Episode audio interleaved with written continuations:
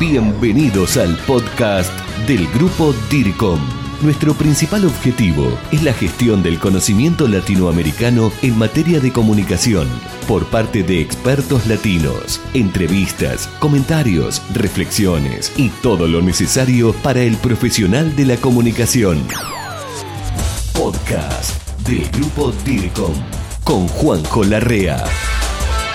¿Qué tal? Bienvenido, colega de este fascinante mundo del podcast DIRCOM. Como siempre, mi nombre es Juan José Larrea, estoy desde el barrio de Núñez, en la ciudad de Buenos Aires, en la República Argentina, y en esta ocasión para hablar sobre otro tema que tiene que ver con lo que tanto amamos, que es la comunicación y las relaciones públicas. Estás viendo en pantalla, si estás en nuestro canal del grupo DIRCOM en YouTube, o si no te cuento, si estás en cualquiera de las plataformas como Spotify, Apple Podcasts y las principales, tengo al lado mío a Antonio Di Genova, que en realidad su nombre completo es Antonio Ezequiel Di Genova, creo que casi nadie sabe su segundo nombre.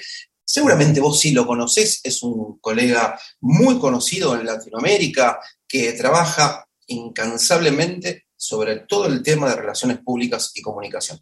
Digo incansable no porque lo tengo a mi lado y porque ahora te lo voy a presentar, sino porque es así, es admirable cómo trabaja, trabaja, trabaja y nunca para.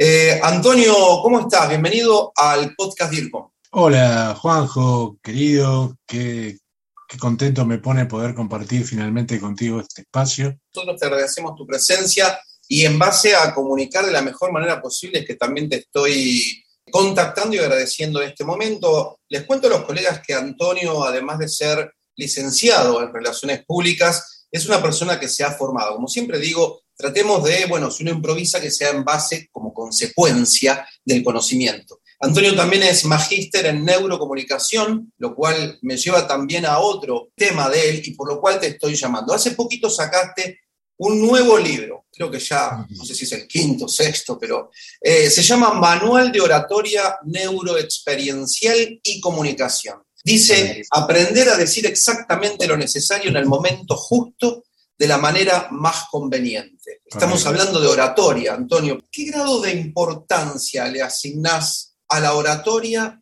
tanto en el ámbito público como en el ámbito privado, ¿no? a los profesionales, a los colegas, a los empresarios? ¿Qué grado de importancia tiene una buena oratoria? Desde luego que lo que decís es sumamente trascendente. Históricamente se le ha dado una importancia relativa o secundaria a la oralidad pensando que había otras cuestiones sustanciosas que eran más importantes en la conformación de un mensaje. Sin embargo, tenemos que tener en cuenta que la oralidad es solo una parte del proceso de la oratoria. Tiene que ver con la enunciación del discurso, tiene que ver con el uso de la palabra.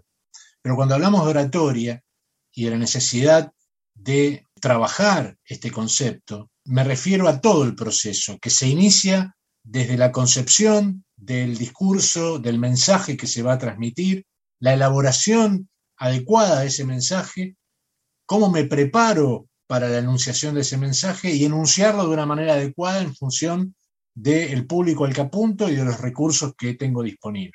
En ese sentido, estoy observando ya desde hace un tiempo, tanto en el ámbito político como en el empresarial, una toma de conciencia sobre la importancia de perfeccionar las capacidades de comunicación, tanto escrita como orales, como te decía. ¿Con qué me encuentro normalmente, Juanjo? Me encuentro con profesionales muy exitosos en determinadas áreas que advierten y toman conciencia, porque es la mejor manera de que puedo ayudar a una persona, es la toma de conciencia de una carencia, una necesidad, se dan cuenta que su nivel discursivo no está al nivel profesional de su propia tarea.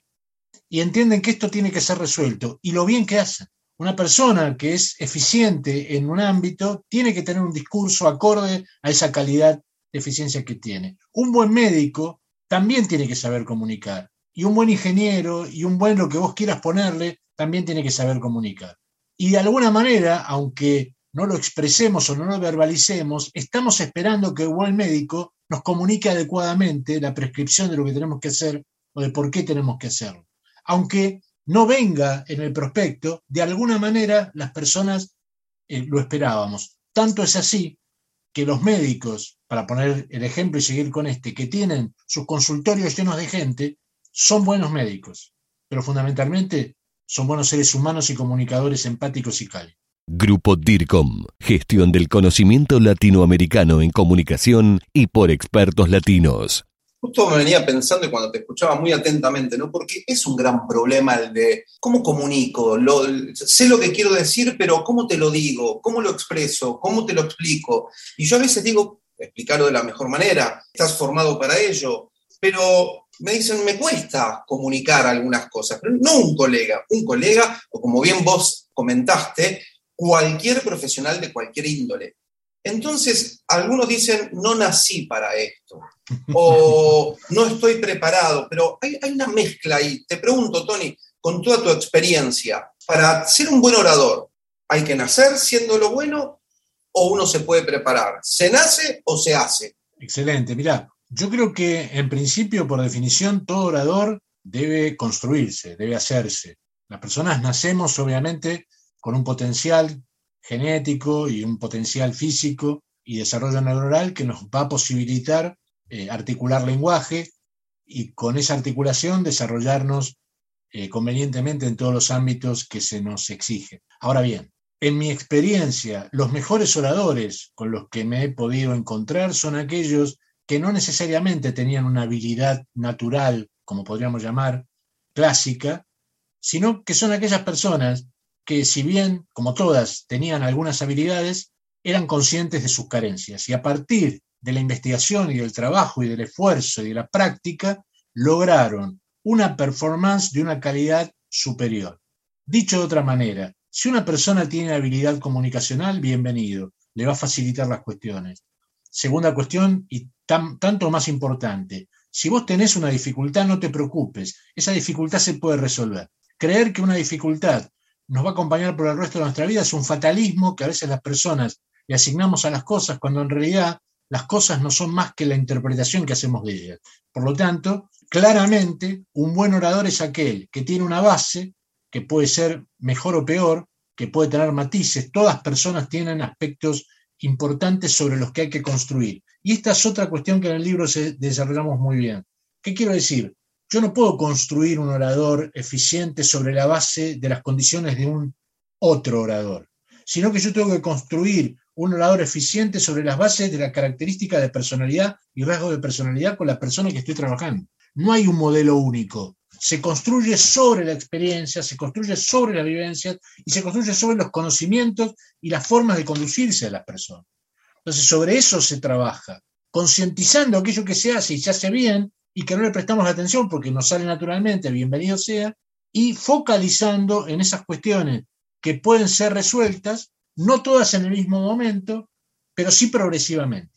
Y esto es otro concepto clave. Los cambios duraderos, como en cualquier cosa, son producto de un proceso, de un proceso de toma de conciencia, focalización y trabajo. Mira, me encanta lo que dijiste porque hay muchas personas empresarias, incluso como bien vos decías, exitosas también, o familiares, conocidos, amigos, seres queridos que te dicen, no nací para esto, no, yo no puedo, hasta les da miedo. Y hablando del miedo, viene otro tema que seguramente que nos está escuchando le puede llegar a ser conocido. Esto del miedo escénico, esto del temor, esto de pánico a la audiencia, a la gente que voy a tener ahí, como cuando algunos eran chicos y tenían en la escuela, teníamos miedo de dar una lección frente a los compañeros. Porque te hago esta pregunta porque después te quiero pedir algunos tips para que nos enseñes eh, cómo, mejorar nuestra oratoria en general. Porque Tony aclara de decir, acaba de aclarar realmente que los trabajos de oratoria para cada persona son casi personalizados tal vez explotando lo, mejor de esa persona.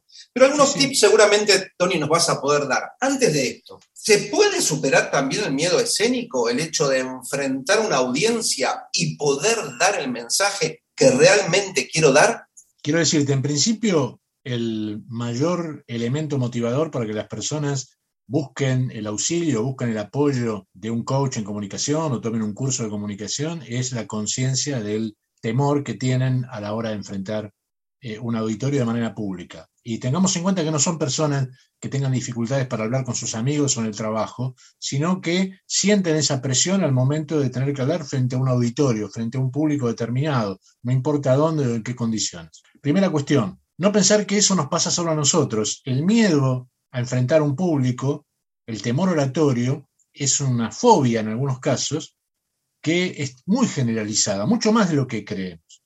Cuando se le pregunta a las personas en distintas sociedades que enumere sus principales miedos, hay algunos que son obvios, como el miedo a la muerte o la indigencia, pero en ese top 10 de temores aparece el temor a hablar en público. Fíjate hasta qué punto es un temor desarrollado en la sociedad, porque tenemos mucha exposición pública y sabemos que si nos exponemos y hacemos bien el trabajo podemos obtener resultados. Por lo tanto, esa tensión genera eh, ese temor. Esa glosofobia, como se llama, es una categorización, pero no hay que eh, asustarse por eso. El temor a enfrentar una situación es un sentimiento que en principio es bueno. Cuando uno pierde el temor de enfrentar un auditorio, significa que lo está subestimando. Si alguno me pregunta si yo tenía cierta tensión al momento de enfrentar esta, esta reunión con Juanjo, la respuesta es sí, por supuesto. Y tengo tensión porque tengo expectativas. Primero y más que nada, de hacer bien este trabajo, de hacer bien esta presentación, para colaborar con un amigo en el desarrollo de un espacio, pero además también para poder gozar de los beneficios que participar de un programa de estas características te posibilita. Entonces, el miedo es una alerta importante, necesario, que nos va a permitir trabajar para resolverlo. Una vez que identifico las razones de las que se me provoca cierta tensión, para no llamarlo miedo, que es una palabra un poco más delicada, esa tensión, ese temor que se me produce, tiene unas razones lógicas que yo debo atender. Desde luego, por supuesto, también hay otros temores, Juanjo, que están fuera de la, de la órbita de los racionales, que aparecen a veces en las personas, que son absolutamente irracionales e infundados. Sobre eso también hay que trabajar.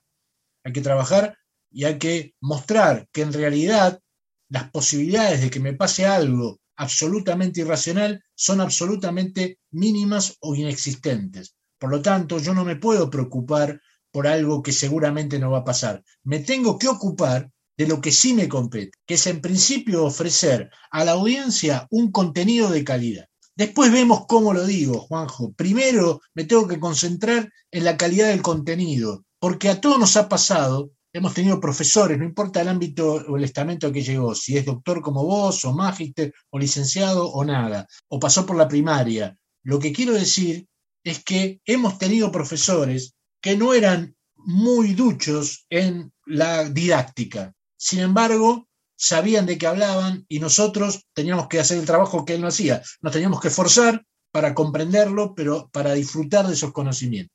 Y estaban los otros, que eran muy divertidos, muy empáticos, muy amigables, pero que en la materia nada. Vos agarrabas tu, tu anotador y no tenías nada anotado. En cambio, con el otro anotabas todo el tiempo. Si yo le pregunto a las personas en este momento, de manera hipotética, qué prefieren, yo creo que todos vamos a coincidir. Prefiero un aburrido que sepa a uno divertido que no sepa nada. Por lo tanto, primera cuestión es que lo más importante son los contenidos. Ahora, ¿eso es lo único? No. Ahí está el error de los racionalistas extremos. Pensar que el contenido es lo único importante. El cómo digo algo tiene una importancia significativa. Y si querés, hasta el 50% del valor. Es muy difícil hacer cálculos, pero tiene una importancia igual si se quiere, a lo racional. ¿Por qué? Porque la forma, la emocionalidad que tenemos en relacionarnos, el cómo expresamos un mensaje, puede ser el factor que defina la atención del público o la desatención. Así que fíjate qué interesante ¿no? el tema del temor como un sentimiento de precaución real, eh, realista, necesario, y por otro lado, desestimar temores absolutamente irracionales que probablemente tengan un origen, y esto es interesante y con esto termino, tienen un origen en alguna etapa de formación primaria en las personas de temprana edad que por falta de recursos y de orientación han tenido una experiencia negativa y cargan como una mochila esa experiencia negativa que tuvieron en un periodo de su formación primero producto de falta de información por cómo enfrentar esa situación y lo único que han logrado es exacerbar ese temor y le fueron agregando condimentos hasta transformarlo en un temor absolutamente irracional. Bien, ese circuito debe ser desactivado. Ese circuito vicioso debe ser, o círculo vicioso debe ser totalmente desactivado y retrotraer a la persona hacia las primeras experiencias y observar cuáles fueron las consecuencias de haber tenido que realizar un trabajo sin la información necesaria. Y empezar a observar cómo las personas van reaccionando cuando tienen técnicas. Y ahora respondo esto último que vos me preguntabas. Técnicas para relajarnos o para tener una mejor performance. Claro, algo que, que, los colegas ahora puedan llegar a escuchar, como para decir, bueno, eh, estos cuatro tips, tres o cinco, que yo debiera tener en cuenta rápidamente, ¿no? Más allá de que después uno tenga que leer el manual tuyo, aprender o hasta tomar tus clases. Pero, ¿cuáles son las tres o cuatro? Yo te diría, si la situación es, muy tensa, si, si la persona ha tenido muchas dificultades, como es el caso de muchas personas que lo han intentado, ¿eh? Muchas personas lo han intentado, pero no han obtenido resultados. Es más, los resultados eh, de alguna manera reforzaron su pensamiento previo respecto de su propia incapacidad para poder este, hacer uso de la palabra. En esos casos hay que, ser, hay que usar técnicas muy específicas, técnicas que le permitan a la persona ganar confianza. Por lo tanto, buena parte de su discurso va a ser conveniente que lo lea. Y eso no es un demérito, al contrario, porque tengan en cuenta que lo importante o, la base del éxito discursivo tiene que ver con la calidad de lo que yo preparé. Entonces, al tener una base de un método como es el método de la lectura de un discurso, voy a ganar en confianza. Para luego, una vez que avanza el discurso, que es el momento crítico, el comienzo, una vez que avanza y me siento más habituado, empezar a permitirme levantar y hacer contacto visual con las personas más a menudo, e incluso hacer aportaciones a, ese, a esos conceptos que acabo de leer, de manera que empiece a ser más fluido. Como primer acción es suficiente. No nos carguemos de tensión de nuevas herramientas. Vayamos progresivamente, como yo decía. Una vez que nos sentimos cómodos, empezamos a incorporar cada vez más locuacidad a nuestro discurso y vamos quitándole presencia al PowerPoint, si es un PowerPoint, un precio lo que estamos usando, o al texto que hemos preparado en el Altril para leer. Esa disminución de los textos leídos o de los textos escritos va a ir en favor del aumento del caudal de la locuacidad o la oralidad. En nuestra cultura, en términos generales en Latinoamérica, el discurso y la oralidad tienen un gran impacto. En otros países no necesariamente idéntico. En la Argentina, para poner un caso, una persona es un buen o una buena oradora si es capaz de hablar sin un sostén o sin un soporte de papel o eh, técnico para su discurso. Fíjense, le asignamos, es tanta la tensión a veces que nos genera ser capaces de enfrentar a un auditorio que le asignamos un gran valor a una persona que habla sin, sin un soporte. En realidad, y esta es la técnica, el soporte no se ve pero está dentro de mi mente. Por ejemplo, ahora la gente pensaría que yo estoy hablando en base a lo que se me ocurre, pues en parte, en otra parte, hay un soporte que yo tengo preestablecido, que yo tengo estudiado, que yo tengo internalizado y pensado para esta situación de entrevista que me permite decir lo que digo. No es exactamente lo que pensé, pero tiene un soporte. Ese soporte me da la tranquilidad necesaria para poder sobre ese construir nuevo conocimiento.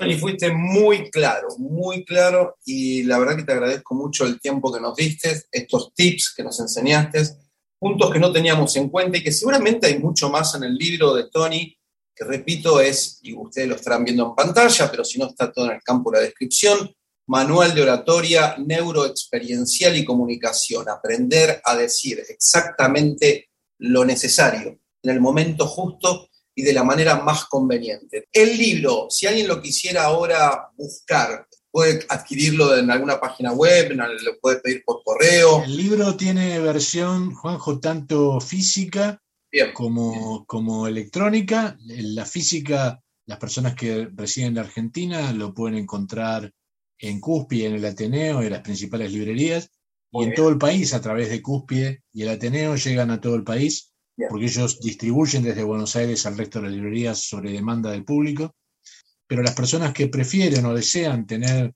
el libro rápidamente en una versión de ebook, yo cada vez me vuelco más hacia esa función, me contactan, ingresan a nuestra página, que es muy simple, es antoniodigenova.com, y ahí van a tener toda la información necesaria.